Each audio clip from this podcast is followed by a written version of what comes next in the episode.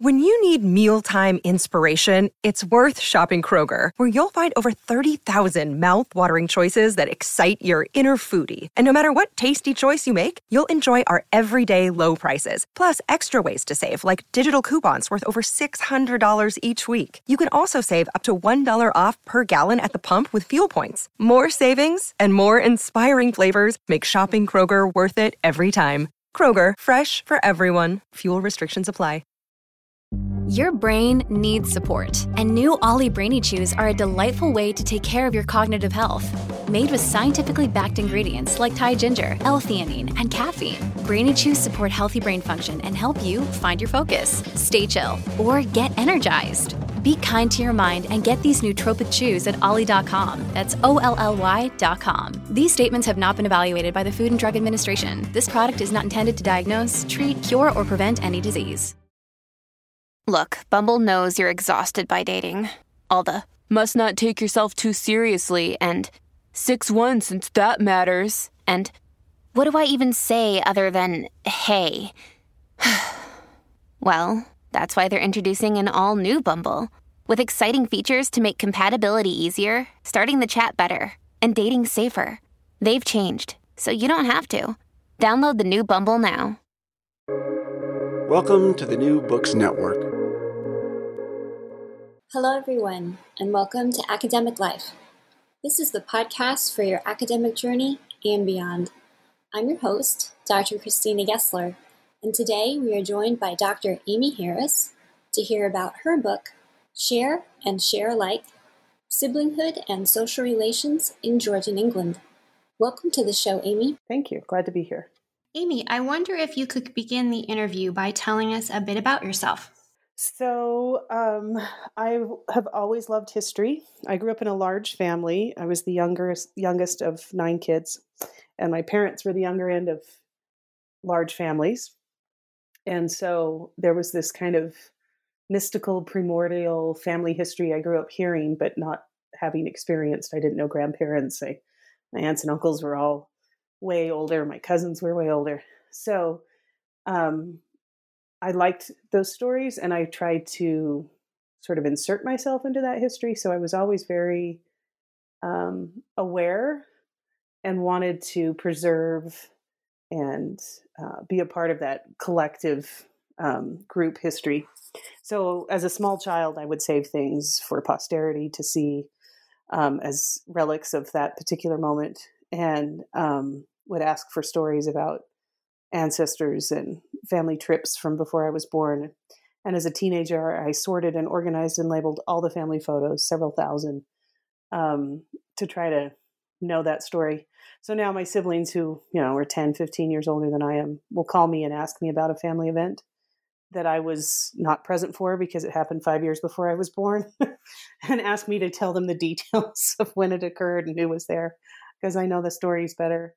Um, so I grew up in a I grew up in Utah, northern Utah, um, near the mountains, and uh, spent a lot of time with family and got really interested in history as a young kid, and then went to college. Uh, majored actually in family history genealogy, which was and is unusual, um, and then went to graduate school in history, first at American University, and then um, finished up at Berkeley. And what was the highlight for you being at American University? Um, well, that's coincidentally where I met you. um, I have two good friendships that lasted from then, and that was a that was a long time ago, shall we say?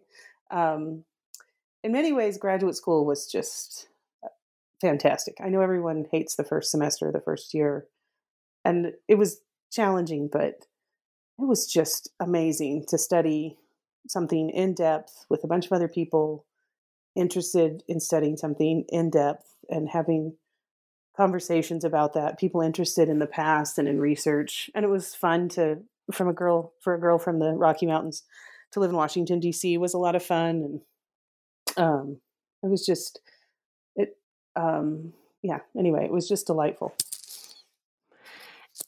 In your graduate time when you were away from your family were there any ways that you created sort of pseudo sibling um, experiences? And if so, how did that um, inform you as you were developing your thesis and in the early stages of planning your writing? Um, I settled on siblings pretty early um, because I'd, I'd done research before on uh, family groups who migrated um, sort of cosmography kind of things, very small scale as an undergrad. And as a, a, graduate student, being introduced to things like Joan Scott's essay, you know, gender as a category of analysis. And it we always had discussions about what else can be categories of analysis and and I would talk about family and try to figure out if it can be and what that would look like. And someone way smarter than me, Leonore Davidoff, wrote an article on it years later. So she beat me to the punch, and my thinking wasn't very sophisticated, so that's probably for the best. But um, so I I was thinking about siblings and different family dynamics that hadn't been researched very much uh, by the end of my first year of graduate school. Um, and I would say is that my sibling relationships, which are very important to me, it's interesting you ask if I substituted them, being away from them, but when I lived in DC, I had sisters in Japan, Oregon, Idaho, brothers spread across. So there wasn't a homeland in that sense. Um, I mean, there's where my parents were, but so I would travel to them. I'd uh, spend uh, the first two summers in graduate school. I spent in Idaho with my sisters. Then I would go to Oregon to visit sister. Uh, my third year of graduate school, I went to Japan for a month to visit that sister. My brothers were in Utah, so I'd see them every Thanksgiving and Christmas and come home over the summer. So I wasn't really looking for substitute. I helped edit a family newsletter um, in those spans of years, and so did my sisters in law. Uh, so wasn't really looking to replace those.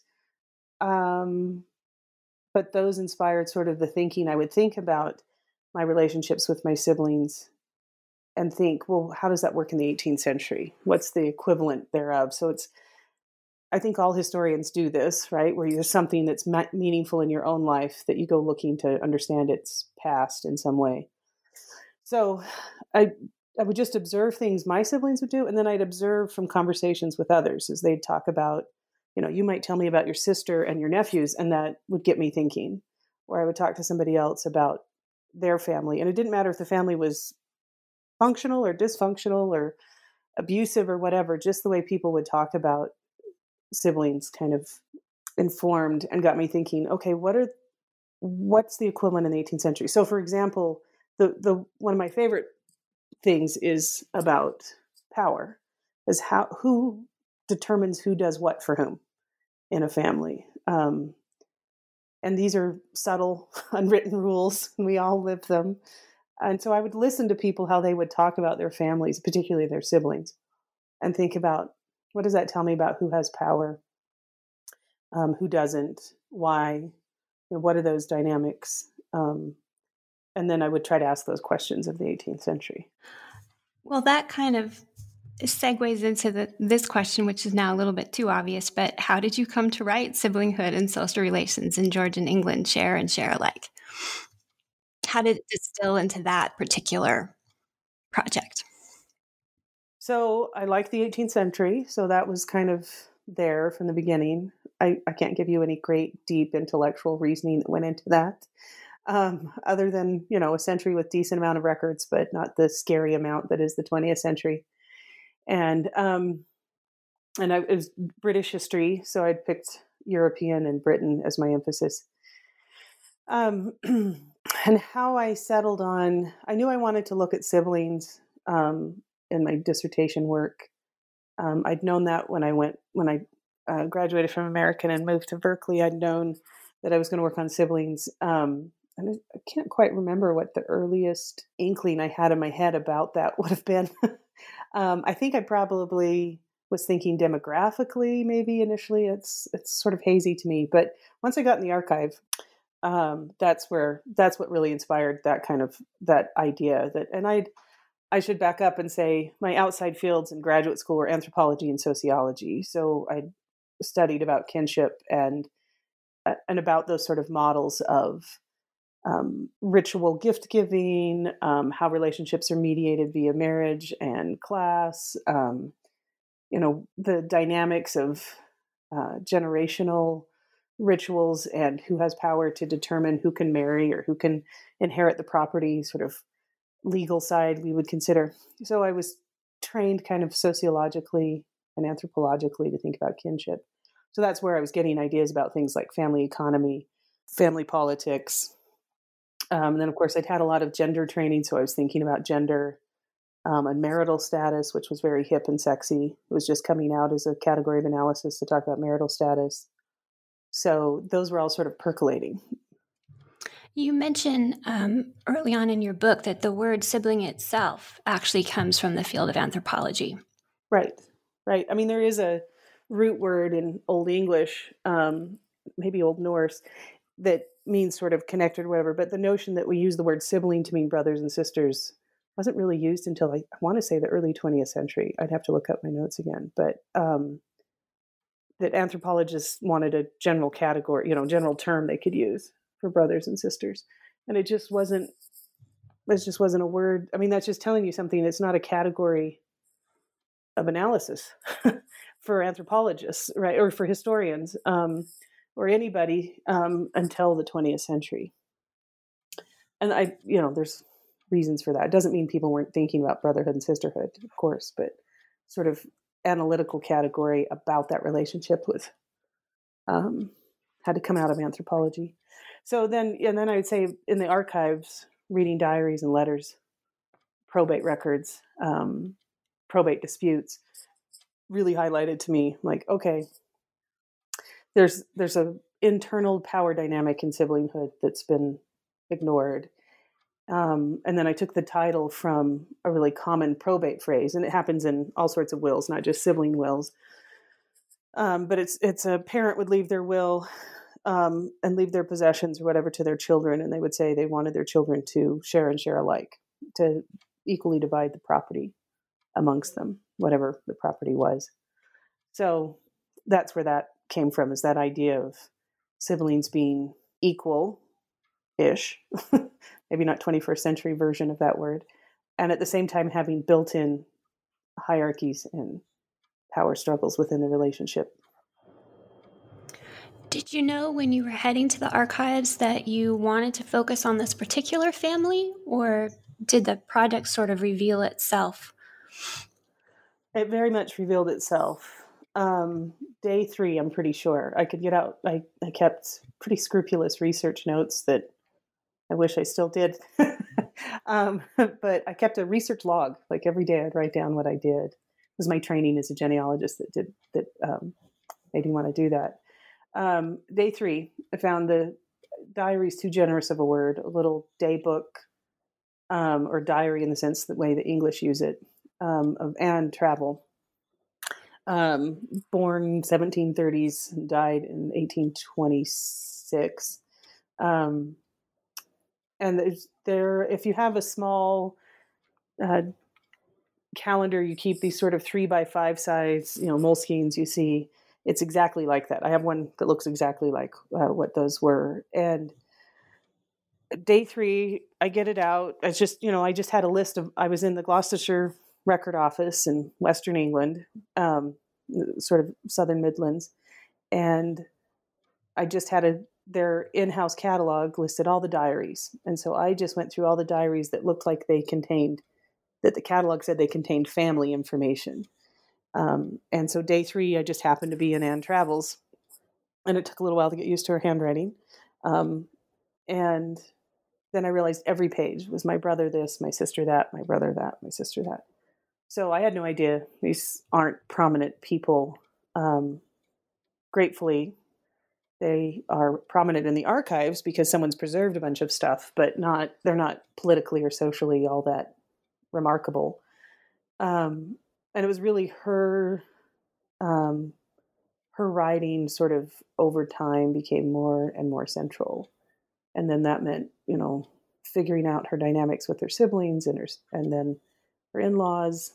Um, she never married, but her um, her siblings in law and then that spun out. Then there's a bunch of other families in there, but it, then I would say drafting somewhere in the drafting, I thought I'll just talk about this family as a kind of narrative arc, and then we'll bring in all of these other hundreds of other families that I found information on, and sort of weave them in with Anne, um, first with her siblings, and then over time, um, I added her parents because her mother also kept a diary. So I added another Anne, Anne Tracy, um, to that part of the the structure. But yeah, they just over time, I just got to know them and just followed their their trail across several archives, um, and it was helpful to have them as a narrative arc so that you'd have some sort of way of holding on to how those because one of my big points is these relationships change over time and you can't just take a snapshot of them in 1780 and think you know what 1740 was like for this family so it was very helpful to have you know sort of a main family to discuss how those things change over time and to also discuss how stuff from your teens and 20s is still affecting family dynamics you know 40 years later that happened all the time i just uh, I just never got over it. Yeah, well, for good or for ill. Uh, there's yeah. their their oldest brother, who was not really suited to be the oldest son, was not trained to be the oldest son, and then his older brother died when they were in their twenties. So he had assumed that role, right, of the person who would inherit the property and all that kind of thing. And um, he just wasn't good with money. He wasn't particularly socially skilled for someone in his class. He's this, this is a gentry family, right? They have nice property. Um, he was maybe, you know, he's kind of a sad figure in some ways. So in his, because he just never quite put everything together. And in his will, written in the 1790s, um, he says something along the lines of, you know, here's what I'm giving my sister Anne and my sister Catherine for all their great kindness and financial support, right? His two little, little, his two younger sisters, unmarried, you know, the sort of category of spinster sister, but they were the ones with the power and the social skills and social capital. He wasn't. And so they'd been supportive financially, socially, emotionally their whole lives. Um, and then he, he leaves a little bit of money to one of his other sisters and just says, you know, as a recognition of the kindness I hold, kindness and respect I hold for all my family members, kind of token gesture. And that sister, when she gets news that he had died, so has two sisters Anna Catherine sitting at his side on his deathbed. This is many years later after he wrote his will. Um, and the sister that gets the letter about it, who's not that far away, she could have come and been with him. She just says, you know, it's sad to hear him, but untoward circumstances have made us that we were never close, basically. They were over 20 years apart in age, or about 20 years apart in age. And, you know, he just never put it together and she'd let that be a distance. And here they are 40 years on and it clearly just never that relationship had just never developed and she's not really heartbroken. I mean she's sad but she's not you know she hasn't gathered at his deathbed. And that stuff left over from when she was probably 18 so and you know equal fault on his part as well. So um yeah there's a long reach. So the share and share alike was meant to be a reflection of that expectation of equality, but it was also supposed to be a reflection of that push and pull between them. A lifetime push and pull. So that leads to one of my questions for you, which is in chapter one, you say that sibling childhood relations offer new ways of understanding not only the experiences of children, but the development of gender and family power. And in that chapter, you, you, you really do talk about how those patterns are going on through adulthood. Can you tell us more about that and how how you were tracing those um, through the uh, documents that you found? So, um, a lot of chapter one comes from Anne Tracy's diary. The whole diary doesn't survive, um, and it's in private hands, the original. Uh, so, what survives sort of picks up in the you know middle of a sentence from when she was eighteen and I just want to make this aside. Pretty sure this is the oldest extant diary of a young person from Britain. Uh, there's this book by Anthony Fletcher that says this, this 1750s about the oldest one they have, but Anne Tracy's diary is from 1723. Um, it's I'm not blaming Anthony Fletcher for not knowing about it because it's um, you know was in private hands, but um, so it's it's pretty unique document that way. I um, I wish we had the full one because she was obviously keeping it when she was younger. But So here you have the oldest daughter of, of a well placed gentry family. Um, her mother comes from people the sort of very low end of aristocracy, but prominent uh, positions, and her dad comes from you know sort of people merchants who made it big in London in the 17th century and then buy nice estates out in the countryside. Um, so they're you know um, oh sorry sorry I was I was mixing up her with her husband and her father and her mother sorry but so uh, yeah her father is as part of a sort of lower level uh, aristocracy. Uh, he doesn't have a title, but uh, other members of the family do. Um, and um, so she's wealthy, you know, um, lives in the, the big manor house uh, on its 500 acres. And she is at that age where she's starting to realize that her life's going to be very different than her brother's. I mean, kids usually start figuring that out, you know, six, seven, eight, nine years old because brothers go off to boarding school, what we would call boarding school today, off to school, um, or they have private tutors at home, but what they're being tutored in versus their sisters could be quite different. And yes, there's plenty of evidence that brothers and sisters shared information back and forth that brothers shared with their sisters, but their sisters weren't, as they aged, were systematically um, not included in that um, formal educational structures. So she's when the diary starts, she's helping her brothers pack up to go to Oxford, and they're you know 16, 17.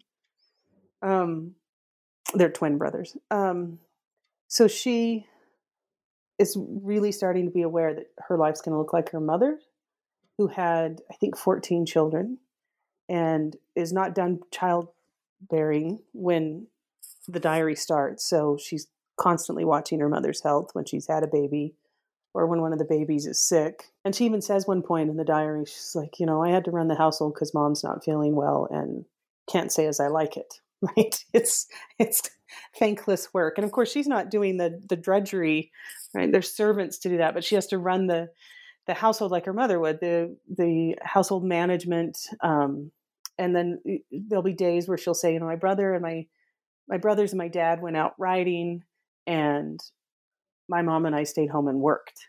And she didn't say, you know, we had tea and we did embroidery work and had a nice chat. No, we did work. Um, whatever that work was, it's not really specified, but she's clearly starting to see that she's going to be on a different trajectory. So that's that's where I think the gender aspect, where childhood is going to continue, and people, you know, 21st century, you look back and say, well, why would you accept this? But we accept our own gender expectations in our culture too. That's it's really hard to to not do that. So even if she may personally be chafing a bit at that age she settles into it. She gets married a couple years later and has a whole lot of kids herself and runs a household right? Does settles into the same sort of genteel um, femininity expected of her um, so that diary then leads to um, probate records for that whole family, marriage settlement to her husband, um, letters she wrote her brothers. A few of those survive, where um, you can see this. She's like, I know we don't live together anymore, and I'm married, and you're off on your household and married, but why don't you visit her right? There's still this expectation in her 20s um, that her her brother and sisters would remain close to her. Um, so that's the foundational document there. And then um, her own probate and her mother's probate, where they try very diligently to care for siblings. Her mother's specifically lists, you know, the unmarried daughters, the unmarried sisters. This is typical for women's wills in the period that they look out for other women. Um, and so there's a lot of probate records from the family that I used, letters, of course, diaries.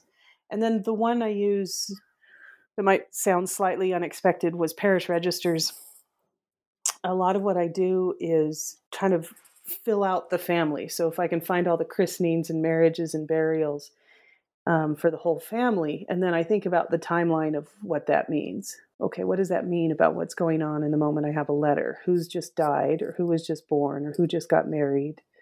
Um, and that those are just kind of cold data points, but they usually, if you bring them together, can explain why certain decisions um, happen when they do. So, Anne Tracy, who marries John Travell, they both die within about a year of each other 1862, 63, mm, maybe 64 in there.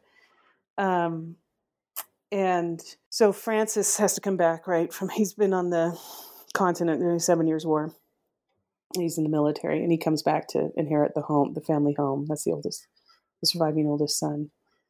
And he has um, he has two sons, illegitimate, or try not to use that word. They're perfectly legitimate. Has two sons born outside of wedlock. Let's put it that way. Um, His love children. Yes, uh, and they're a few years apart, so it was an ongoing relationship with Elizabeth Hitchman, and she clearly wasn't of a social class that he could have married, so he didn't, and he never married.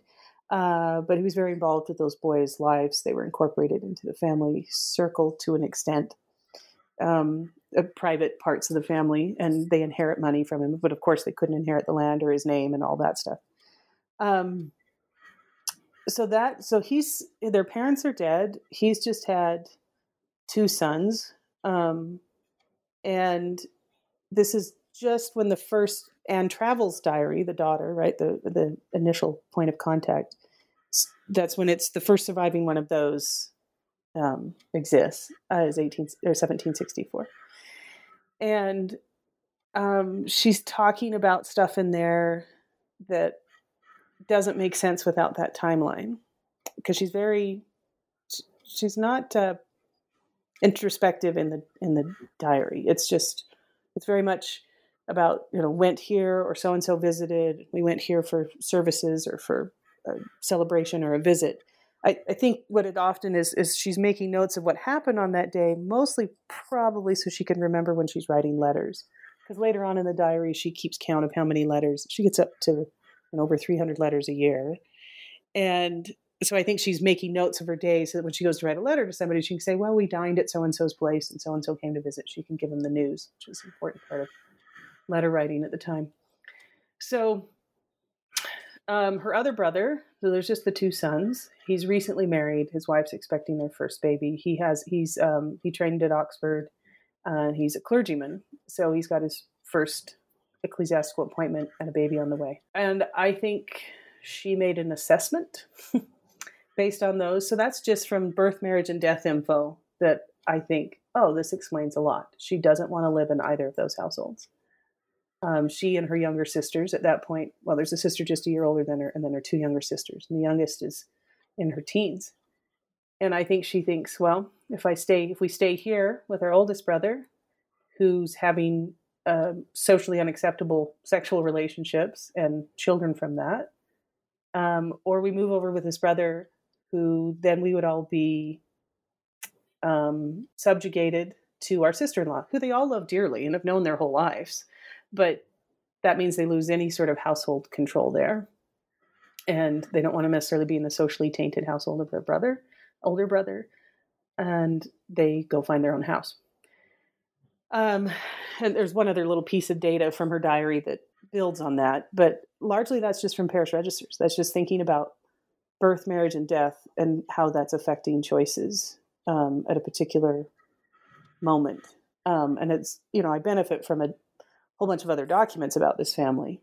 Um, but that's often what I do is if I have peace from one, I'm really comfortable thinking about uh, birth, marriage, and death timelines and thinking about how those affect um, particular decisions. One of the things that you really focus on in chapter two is what you call the juncture when siblings are no longer tied together through parental connections. And what happens is they begin to set up their old their own households. And that that space has largely gone unnoticed by scholars. Um, and it seems that has a great deal of ties to what you've been talking about so far that there's a tremendous amount of emotional and social support between the siblings, and that Anne, who you've been speaking about, um, when she talks about the work she was doing to help her mother, it sounds tremendously like it was emotional labor. That a great deal of her work in the family was uh, the emotional labor. And I wonder if you could tell us more about that. Sure. Um, I should clarify this is my fault because there's a bunch of Annes.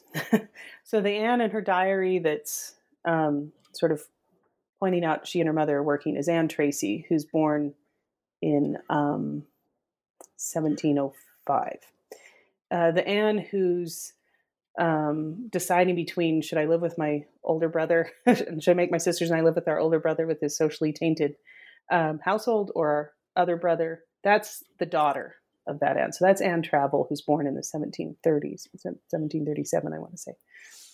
So that Anne, who is the center point of the book in many ways, because her diary, the one that covers from 1764 to the 1820s, is um, the principal sort of skeleton. Um, but very much so, what she's doing is the emotional labor. Oh, very much so. Um, all the good stuff, you know, um, making sure that younger sister Catherine has ribbon to match her dress that she's making a hat for. Um, getting together with those illegitimate nephews and having them come and dine, and her nieces, her other brother has daughters, that the nieces are welcomed and um, she calls them the two great and the two little Miss Travells when they when she and Catherine and the two nieces go off and do something in the town.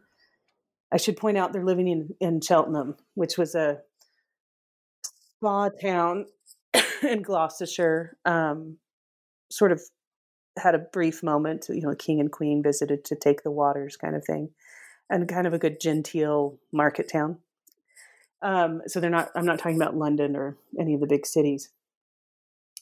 Anyway, so she, um, so all that good stuff that she loved, um, and the visits when she'd go for long visits to cousins and friends and they're the Travells aren't aristocracy but some of their cousins marry into aristocracy so they have viscountess as a cousin that sort of thing so she's kind of um, visiting very nice households and enjoying all the work that calls from that comes or sorry that's involved in in making those visits happen but she also does all some of the pretty nasty emotional labor in fact i I would say she's, um, at least according to the records that survive, she's the one that navigates the the tough terrain.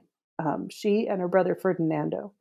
So they're only, I want to say, a year apart in age, and um, they're the two power brokers, which is a pretty typical thing that happens when um, you, an unmarried sister and a married brother. They tend to be the more uh, have more power among their sibling networks because women are supposed to be doing the bulk of the kin keeping and the emotional labor. And so a married sister has to divide her energies between natal family, um, in laws, and the family she's producing. And a married brother uh, doesn't have quite those same demands on him. Plus, now he has a wife to do that emotional labor. So, a married brother and a single sister often share um, sort of become sibling power brokers. And that's definitely the case with the Travells. So it's Anne and Ferdinando that are the heart of um, of those dynamics. And they're only Anne's two years older than Ferdinando. I just looked it up. So they're very close in age. Um, and clearly just friends and allies their whole life. So um, he has so there's Francis, the oldest brother, and youngest sister Agnes. That that's the story I told about when Francis dies, and Agnes is sort of sort of like, oh, that's too bad, right? that's never been a really close relationship, uh, compounded by the the gap in their ages of twenty years. Um, so Anne has to help nav- navigate that, and then Ferdinando and Agnes have some rough patches because Agnes's husband, um, Edward Witts, um, goes bankrupt or, and has financial difficulties, so they sort of retrench and go to the continent. And Ferdinando has been helping them financially. And anybody who's ever loaned money to a sibling knows that is not a straightforward transaction. so um, that kind of puts a pressure on their relationship. And Agnes is not happy with Ferdinando because the letters he writes to her when she's in France with her husband and kids are not overflowing with um, sentiment and uh, d- declarations of sibling love. they're very pragmatic and sort of this is when the money's arriving or this is how we're going to fix this financial problem or whatever it is. And those letters don't survive. So I don't know the content of those. That's just Agnes's report to Anne. And so Agnes tells Anne, you know, Ferdinando's not, he's not a good enough brother. He's supporting us financially, but he's not emotionally a good enough brother. And I'm, I would bet you any amount of money that Ferdinando's also complaining to Anne about Agnes, right? What more does she want from me? Why can't she just be grateful? This is how I'm showing her I love her and support her, right? I can hear this conversation. So Anne has to navigate that. And the reason I know she did is the only letter of hers that survives is a portion of a draft of a letter that has all sorts of editorial scribblings on it. But I, from the context, I know who, who this is. Doesn't say, but I know what this is about, and it's clearly she's writing to Agnes, and she's trying to explain Ferdinando to Agnes, and this is high stakes, so that's why it had to be drafted. I'm guessing more than once or twice, um, where she's editing herself and trying to think of the right diplomatic language. How do I not burn a bridge with this sister while also being loyal to my brother? How do how do I support and love them both? That yeah, that is a tricky. It, without this draft letter, I wouldn't we wouldn't have any clue this happened. But yeah, Anne is very much doing that kind of emotional labor her whole life. I think the reason she decides not to live with either brother and sort of they go house hunting, um, she and her sisters, and that way she's got the four single sisters with you know they're together I, I think that's emotional labor too. She's she's thinking about, well, if we live together, there's a chance for marriage, especially for the younger ones. Um, I can be in control of my own household, right? Um, but yeah, Anne's very much at the heart of the emotional labor of the family. Francis isn't really up for it. Agnes is maybe the baby and not really up for it. I think there's a Frances Mary, a sister just older than Anne, who's kind of a little bit of a shadowy figure because records don't, I don't have letters or diaries from her, and she dies. Um, uh, she dies many years before the others, but um, that Anne, Anne sort of, and I, there's some indication that maybe Catherine, who's just a little bit younger than Anne, maybe has an illness. So Anne's really the heartbeat of all that emotional labor. And then I think Ferdinando picks up on it and he really takes he does a fair amount of emotional labor as well. Um, but she's yeah, she's the heart of it. And I think that's pretty typical, I would say, is that unmarried siblings are going to do the bulk of the emotional labor for the sibling cohort. And a lot of them are going to do the most the bulk of the emotional labor for elderly or declining parents. That's not the case here because their parents die when they're relatively young. So that that doesn't that doesn't come up like it does in some other families. Another day is here and you're ready for it. What to wear? Check. Breakfast, lunch, and dinner? Check. Planning for what's next and how to save for it? That's where Bank of America can help. For your financial to-dos, Bank of America has experts ready to help get you closer to your goals. Get started at one of our local financial centers or 24-7 in our mobile banking app. Find a location near you at bankofamerica.com slash talk to us. What would you like the power to do? Mobile banking requires downloading the app and is only available for select devices. Message and data rates may apply. Bank of America and member FDIC. In chapter four, you really get into the sibling economics that you've started touching on here in our conversation. And you were studying uh, how Anne kept very careful accounts. And you note that the siblings established a fictive household. Can you tell us more about how you developed that concept of a fictive household and how it helped establish sibling economics. So this is an anthropological term, and I have had some reviewers not like that I use this term, or that maybe I didn't use it. it very sophisticatedly or whatever. Which I can, that's fine, whatever. Um, I just found it a useful way to think about. They didn't physically share a household all the time. The sisters did, um, but the real power between those, the real the real household power that so by power i mean you know who can manage those relationships and the flow of goods and services. It's very crass term but economic the word economics meant household management household economics initially. It's just a you know adam smith and those 18th century economists who co-opted the term to mean macroeconomics. It was always meant it was initially all about households. So um, how that happens is really not just about the place, the physical location that Anne and her sisters live in Cheltenham. It's about a kind of imagined space, if you want to use the word imagined or fictive, that all of this Travell siblings and their spouses, and there's only two spouses because a bunch of them don't marry, um, they all share that kind of imagined household. That's their group. That's not about um, um, that's about the dynamics with, within that group, and it involves the nieces and nephews to an extent as well. So Ferdinando lives in his own household, Upper Slaughter, um, and Anne and the sisters live in their own household in Cheltenham. Um, I was about 15 miles away, maybe, maybe 10. Anyway, um, that it, but the goods and services flow between those households, and they flow to Agnes's house, wherever that is, and they flow to Francis's house back in Oxfordshire, and they flow to cousins and all sorts of things. And it could just be the letters that flow between them. So I see fictive as yeah, this imagined shared space that siblings inhabit and deter the rules of that household. Every household has its rules. Um, the rules of that household are about which sibling does what for whom and at what cost emotional, financial, social.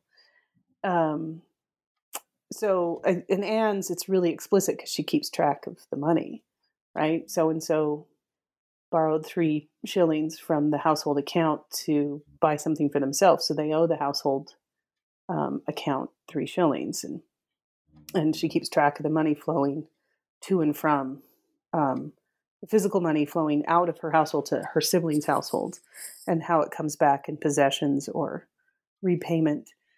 Um, and I think,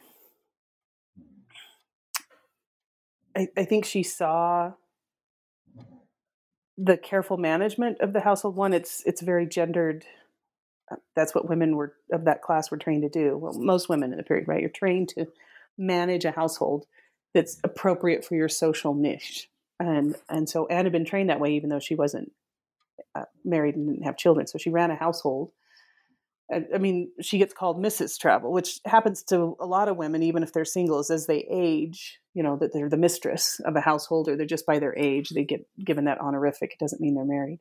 So she's Mrs. Travell, running her own household and um, I think she clearly understands that that household extends beyond the border, beyond the boundaries of that particular home she has in Cheltenham. That it's about managing all of those resources. Um, I I think if her oldest brother had been more self sufficient, maybe it wouldn't have come out so clearly.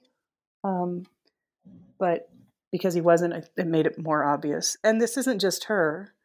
Um, I, I read probate disputes from the Diocese of Gloucester, so hundreds of cases of siblings yelling at each other about inheritance.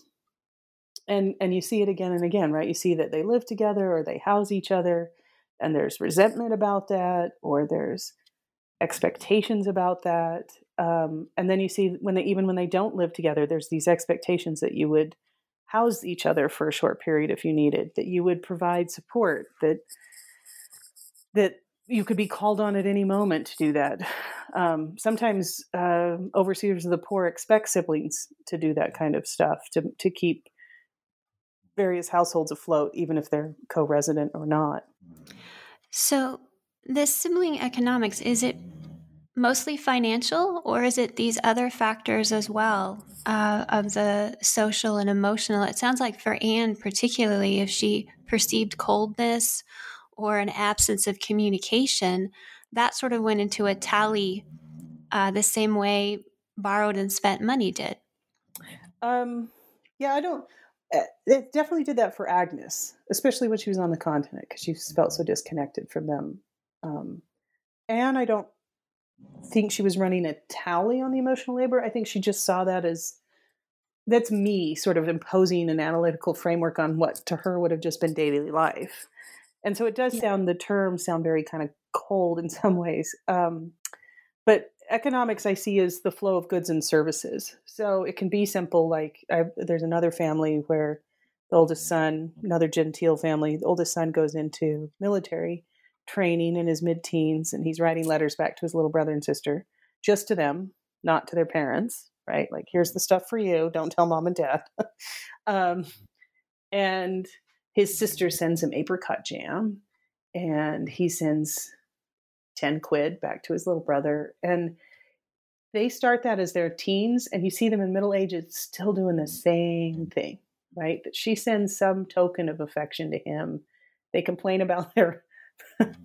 not so financially stable brother, but they figure out ways to help him. So it's like we talked about earlier it's the emotional labor, the, the money, the apricot jam, the ribbon, the that's all just a physical manifestation of the the real flow of goods and services to put it that way. The real economics is about emotional and social support. And woe be unto the sibling who doesn't provide that when it's expected of them. Uh, so the everything else is just a manifestation. That this is gift economy right? The gift is this manifestation of the relationship. It's not about the gift itself. And I see that over and over again, not just in the Travell families, but the any little resentment or any celebration is it's um, it's about it's more about a disappointment or an appreciation of the emotional and social relationship they have with a sibling than it is about any possession or financial you talk about how your work is informed by um, some of your uh, outside field work in anthropology. In anthropology, there's so much about the role of gifts uh, and the indebtedness that sometimes they can provoke, the um, need for reciprocity. Did you see the siblings sometimes using gifts to draw uh, another sibling back in, perhaps if they were being a bit distant or if there had been a resentment? It's an interesting question because I wasn't, I hadn't looked at gifts per se when I was writing the book. Um, there's definitely a sense of reciprocity or an expectation of reciprocity, and it, that's really highlighted in the um, in the probate disputes, where you see the reason they you only end up in the ecclesiastical court fighting over a will when things have gone horribly, horribly wrong in your ability to communicate with each other. So, you know, people have resentments and fight with their siblings all the time, but they don't take the time and the money and the effort to go to court over it. So the ones who end up in the court is, you know, things have derailed eh, astronomically or over years and years and years.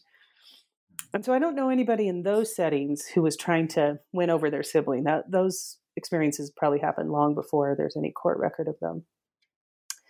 I have to think about. Um, I mean, in some ways, I guess you could see Francis leaving 50 pounds or whatever it was to Agnes as that, right? As trying to gift her some some way to to signal his to signal their closeness, their symbolic closeness, even if they never had it in reality. Um, I'm trying to think of other family members when there's conflict.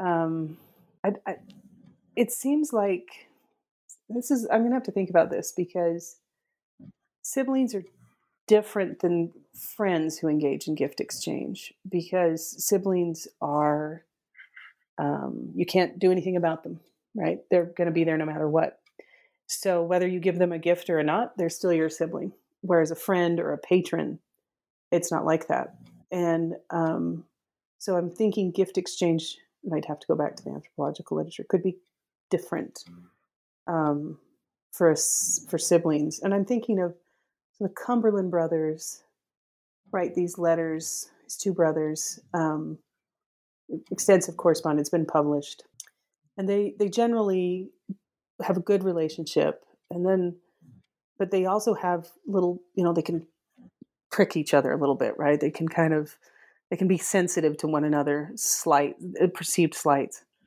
So the one brother says to the other, and I don't remember the context for why he said this. It's just such a really powerful quote. He says, I think I use it in one of the chapters. I know I do. That he just says, you know, you can, with three words from you, you can set me at a distance of 100 miles when I'm right with you.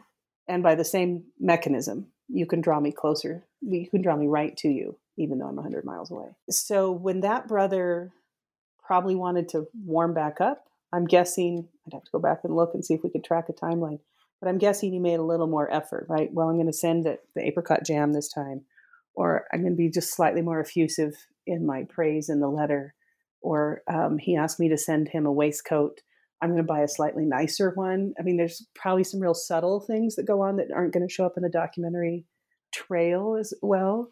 Um, yeah, I don't. I I can't think of gifts as being used as um, uh, trying to win someone over, but I think letters. I see letters, which you know, it's the object and the content. That the the the letter is a mechanism for trying to patch up those little those little sores. And it may not be super explicit, like, well, I'm going to write you so you'll get off my back and think I'm a good sister now. It's just, you know, I got your letter and gonna, you know, I'm so sorry for being delayed. You know, here's, and the, the letter might just make a little extra effort or come a little more frequently or be accompanied by a slightly better version of what was requested of them. Um, that would be my guess. I'd have to I'd have to go back to the sources with the idea of how they were using gifts. The more where I see gifts is as a maintenance. I, the, the in a largely functional relationship, the gift the gifts, uh, and I'm using gift in really broad term, right? Just they tend to flow more readily, and so they just become a way of reinforcing already good behaviors, um, or I mean, they could be used to extort good behaviors, but the ones I'm thinking of are, are more about they already have a functional relationship, and the gift flow or the exchange of material objects across households is just it's another sinew to or it's another way of keeping the the gears oiled um, so yeah i don't yeah i can't think of a specific example where when the gears you know uh, shut down or sort of grind to a halt did someone try to restart them with gifts I have to think it sounds that. like um, as you're taking us through the importance of learning to be a sibling and having the ties that bind and the ties that cut and working on their economics um, that they also would choose an intercessor, as you've uh, mentioned earlier, to try to keep things back on track or to smooth out the perceived slights. Because once they uh, fracture completely and end up in court, that's just a disaster. Um, the relationships are beyond repair. And one of the things that you mentioned that they use to try to avoid getting there is is the sibling politics that they have to navigate. And you say there's um, three things that were profoundly uh, important in affecting that. And it was birth order, gender, and marital status. Mm-hmm. And I wonder if you could tell us more about uh, how those are weighted and um, how they played out in your conclusions. So I just mentioned this in passing a little bit earlier about the single sister and the married brother having access to power that's harder for their their cohort that's the other combinations.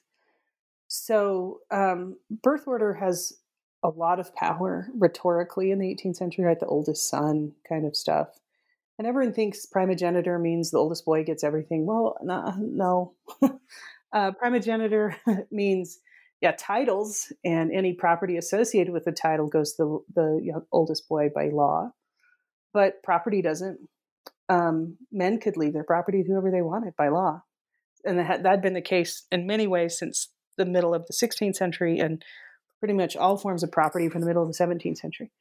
It's very different from the continent and from Scotland. Um, so a dad could have just left his house to his daughter. Now, brothers probably would have sued, but um, but the this is just tradition, and um, the wealthy and the landed compensate their daughters. This is one of the really key points of this book by Amy Erickson. It's really fantastic about uh, women's property. And she makes the point that in the 18th century, judges and fathers wanted their daughters and sons to be treated justly.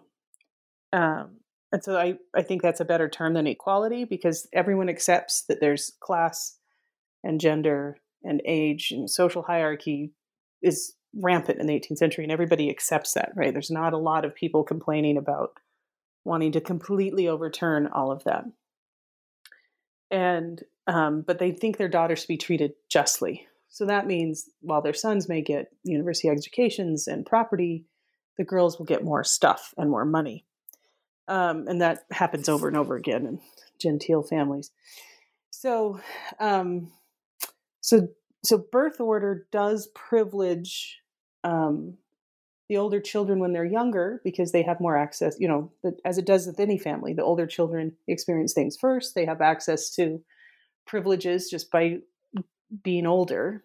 But as they age, gender really, really comes along. Gender's not, I mean, we're so hyper about gender today where we have to have a pink or blue reveal party while the baby's in utero to predetermine their social gendered expectations, right?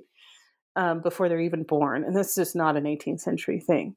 Boys and girls are dressed alike. They're everyone knows they're a boy and girl, but they don't have any gendered social expectations when they're infants and small children. It's when they start getting, you know, six, seven, eight, the breeches, right? They put breeches on boys instead of dressing them like the girls. And their their social experience starts to divide across gender. So age, you know, the oldest sister, when she's 10 and her little brother's three, she has all power. right? But as he gets older, and the gender difference this is what anne tracy saw really starts to change the power dynamic between them socially. And that can be hard it, you know what does that mean in the family? Um, and a lot of families figure it out um, by the the girls getting access informal access to what their brothers access. And like anne tracy they may chafe a bit but they they just think that's the way the world is. Um, uh, um, Dallett Hemphill wrote a book on 19th century or 18th, 19th century American siblings. And she talked about the mid 19th century as the reign of the older sister, that the oldest sister had all this power. And as the youngest sister, I agree. My oldest sister disagrees that she has all the power. But um, so age brings gender, more gendered division. And then you add marital status to the mix, and it can get a little volatile sometimes. So both the process of getting married for many, many families is navigated with their siblings more than their parents or in addition to their parents. So by the time someone's 30 in the 18th century, they've probably lost a parent. And marriage ages are relatively late in the 18th century, not as late as they were in the seventh, late 17th, but you have a cohort that aren't getting married till their mid to late 20s, depending on if they're male or female and then a lot of them would have lost a parent if not both parents by then. So who's the family that's helping them navigate? Sometimes it might be an uncle or an aunt or a grandparent's wife but a lot it's their siblings. And you have to make these people happy in some way to just maintain basic functionality. So marital status and that side of uh, choosing a marital partner and the dynamics that affects you know the gendered and age dynamics in the siblings and then once someone is married, or once they're of an age where it's presumed they won't marry, um, that affects how their siblings relate to them. So, one of the things in the probate dispute that came out is brothers in law or brothers, um, the brothers of the deceased, going after their sisters in law claiming they had rights to the estate their sister in law didn't have, which is utter nonsense because the law is always going to see the widow as the primary beneficiary before it sees a sibling. But these guys, these men, all somehow thought that their claim as a sibling was closer. And they'd always had some reason, right? That some reason to say that she wasn't good enough or the marriage wasn't good enough or whatever, it was clandestine or whatever it was. Um, that's just telling me there was problems in that sibling relationship before the, the man died right? Because how his brother is seeing his relationship and his his ability to call on his brother is in conflict with that brother being married. Um, it's su- surprising the number of court cases that are older brothers going after younger sisters but always single sisters.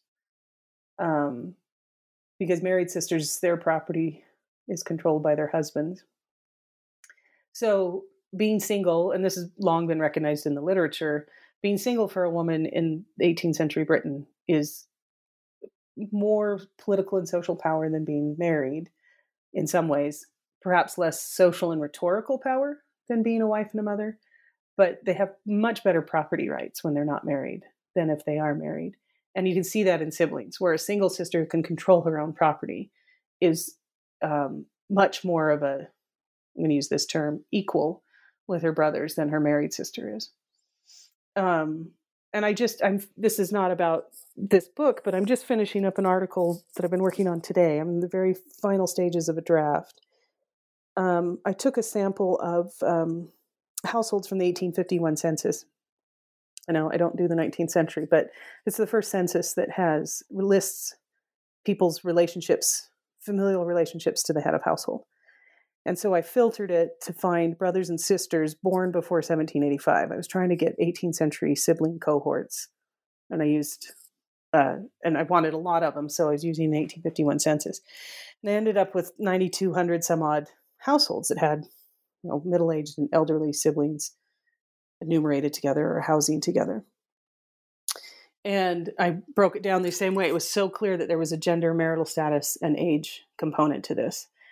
And this is where age comes back at the end of life for siblings because younger siblings who may have um, not been privileged, and I mean, the 18th century is full of hierarchy on this, right? A will will say a father will give his oldest daughter 500 pounds, and the second daughter 400 pounds, and the third daughter 300 pounds, and down the line. Or his oldest sons will go to Oxbridge, and the fourth or fifth son down will get an apprenticeship. Um, the resources are invested in an age hierarchy. So the younger siblings may end up with less, um, but they're the ones who are healthier uh, and more active later in life. So their siblings who are once privileged with resources at 15 and 25, at 65 and 75, might end up being dependent residents in their little siblings' household. And that's what showed in the data is that people were much more likely to live with their younger siblings. These again, remember these are, I'm picking out people in their 60s and older. So they're much more likely to live with a younger sibling. So a younger sibling's now head of household, but completely flipping the age hierarchy. Um, and nobody, nobody's living with their married siblings. they, there might be a sister who lives with a married sibling, uh, but um, no, I mean, no married siblings are living with each other, right? I mean, it's like less than 1% where you have two married siblings living in the same household. Now, some of that's because marriage makes neolocal households in Britain and has as far back as we have records, but um, but no one wants to. I mean, like I said, a single sister she might live with a um, uh, a married sibling, but um, mostly the head of household. If if the siblings are going to live in a household together, the head of that household and we could talk about who that really is and all those sorts of things, is overwhelmingly a single um, sibling.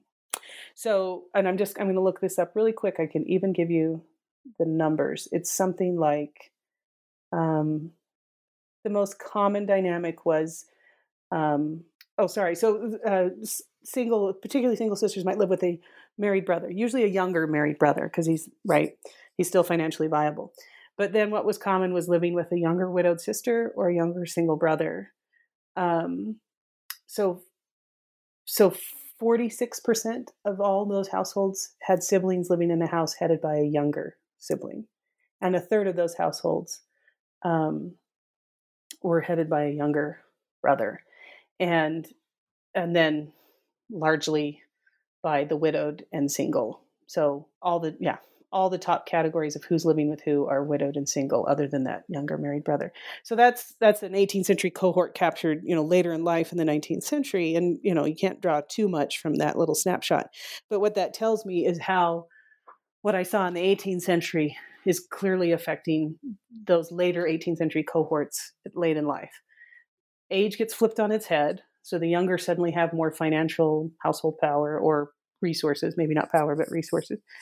Um, the gender dynamic of a married sister, she's she's just never going to reclaim the same power in her siblings unless she's widowed. Um, and then um, marital status again.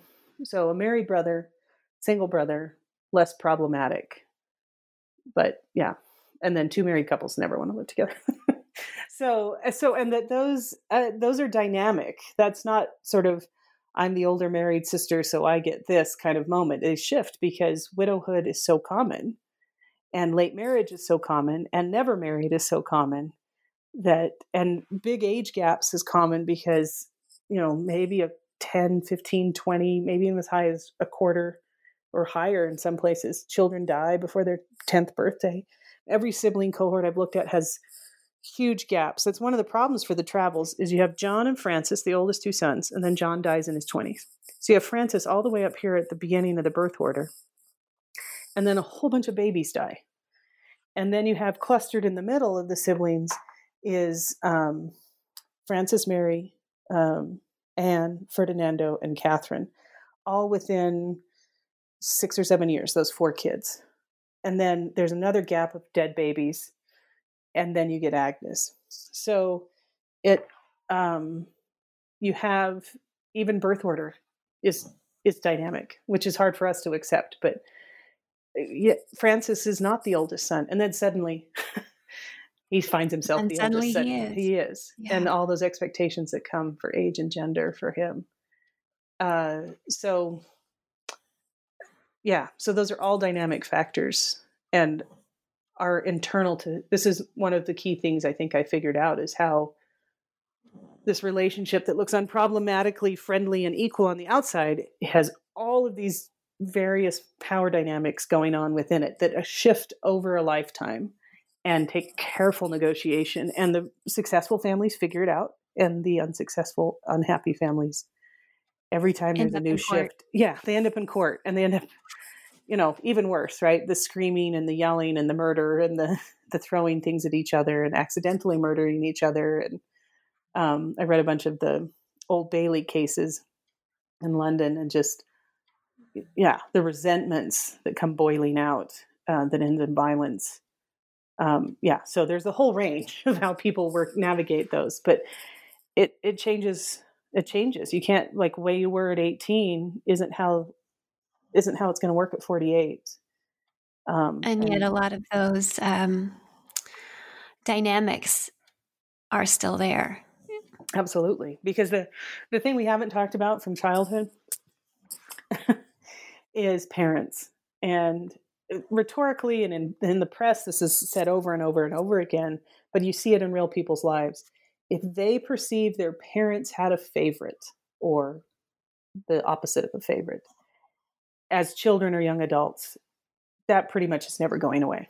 they are going to that is going to be a point of contention till they die it doesn't matter if we would say from the outside, well, their parents were trying to do this, and objectively we can see this. No, if the children perceived a difference of affection from their parents, now they're okay with different levels of investment at some level, right? Girls are going to get less, younger children. You know, that they all sort of understand the social hierarchy part, um, but if they think they're getting unjustly treated by their parents or receive less affection, they bring that up over and over. And they'll say it you know, and of course these are sensational public accounts sometimes but you know brother will kill a brother and the court case will say well my parents always liked him better than they liked me. And you're like Cain you're. 60 your parents have been gone for 40 years. And it's just it it's so ingrained how unfair that is that it comes out in resentment years and years years later so yeah That seems to be the thing that's not overcomable. Yeah. And I mean, on the other side, if you perceived your parents as treating you really well, it kind of makes you bulletproof. So there's this other family that I spend a fair amount of time in this book, and I'm trying to write a book this summer on this family. Um, Which was about- my next question. Tell Oh. us about your new project. So this is a good segue. So the Sharp family um, that I encountered when I was doing research for this book, and who are you know way over the top because they're all incredibly talented and they all play 16 musical instruments, and one of them teaches himself to read Greek and Hebrew, and they they work to end slavery and impressment and to build charitable organizations and blah. You know, they're just and they're funny and witty and talented and really good with money and it's just you know they're just i mean no nobody could have a better 18th century life than these people had right? It's just not possible. Yeah. and um they they're they're like the Travells their parents died um very close in time and relatively young uh so they're still a um, a teenage child at the end of the family. So yeah their parents die in the late 50s 1750s when the youngest kid is um oh 17 18 and um, they constantly remark. Uh, I mean, they're very aware of who they are because later in life, so many the book I'm writing now, and I'll get to this is is it's about them because the perspective it gives on family life. So later in life, when they realize um, they're not going to have a massive posterity to pass on their their greatness to, um, they start looking around for preserving their family, and they there's various things they do. And one of the things that one of the sisters does is kind of put a chronological timeline together out of her diary, and other people start editing their father's works, and they, you'll see them talking about their parents.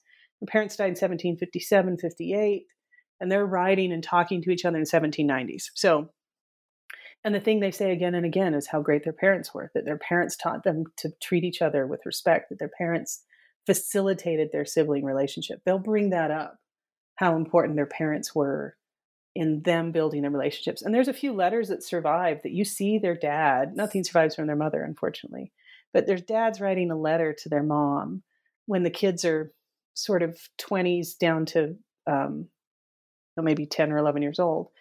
And he's gone to London to put one of the sons into a an apprenticeship. Um, and he had the two oldest sons had gone to Cambridge, but they don't have the money to put all of their sons into the university.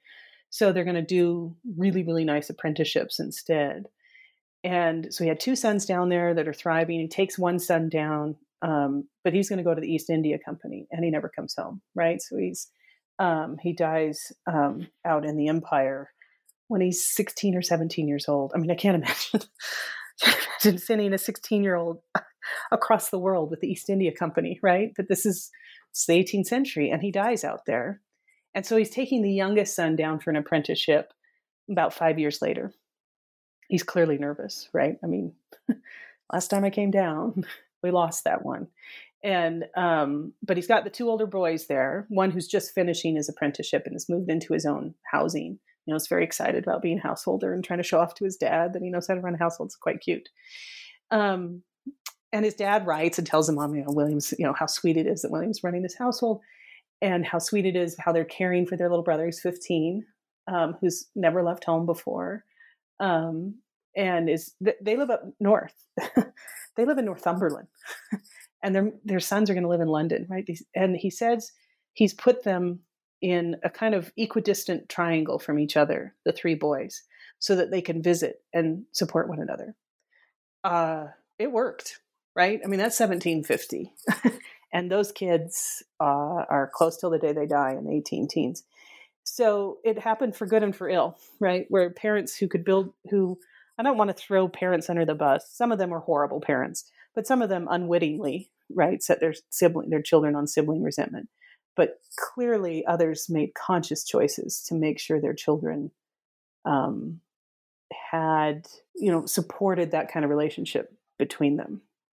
I mean i don't know if he had any other choice. He's his three teenage boys in the city you know the world's sort of biggest growing city um, other than to make them depend on one another. But he tried everything he could to make sure they were in a place to do that right? He didn't apprentice one 40 miles away. He made sure they were close enough to have that to sort of build on that.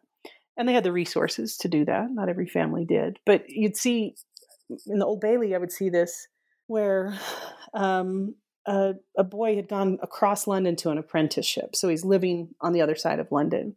And his mom would send fresh laundry and, you know, a care package from home. And she'd give it to his little sister. Right? His 12 year old sister would run across London or his 12 year old brother with his stuff to go visit their brother. So that parent's doing the same thing, right? Now it might not work out. There might be resentment that comes from that, but they're they're using they're they're letting that sibling tie build those connections over time and space. Um, and you you'd see that happen even in those, you know, so what you consider way down the social scale from the Sharps.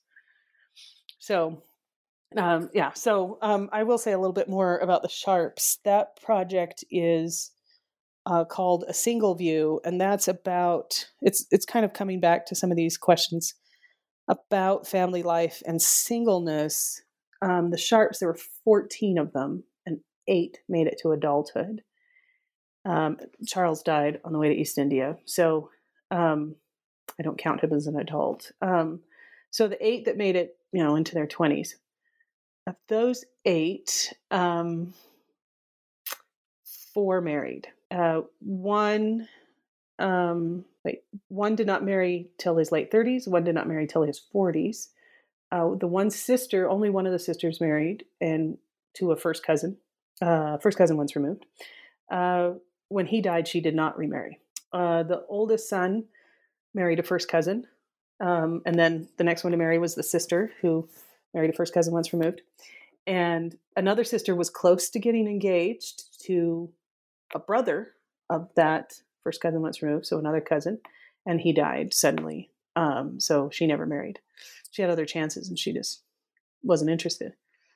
So they um, they made interesting choices, right? These are people who could have married. They're they're the life of the party. Um, they're fun, and they're um, they're a good time, and they're socially well connected. And a lot of them don't marry, or they marry late, or they don't remarry. So the book kind of looks at so what does family life look like if you can't assume there's going to be marriage and children? It's compounded in this family by the fact that between the the marriages that do occur, they only produce three children that survive beyond the age of six. One of the sisters in law has, I think, 18 or 20 miscarriages or stillborns, which is just horrific and you have to wonder about marrying relatives so close, right? If that was part of the problem. But even these two sisters in law who aren't genetically close to them at all just had fertility problems. So maybe the Sharps just had fertility problems writ large. Who knows? The sister that was widowed, she's married five years with no children. So there could just be family fertility problems in that generation. Clearly not the generation that produced the 14 of them. But um, so typically in a family that big, even if a bunch of people didn't marry, there would be a lot of nieces and nephews.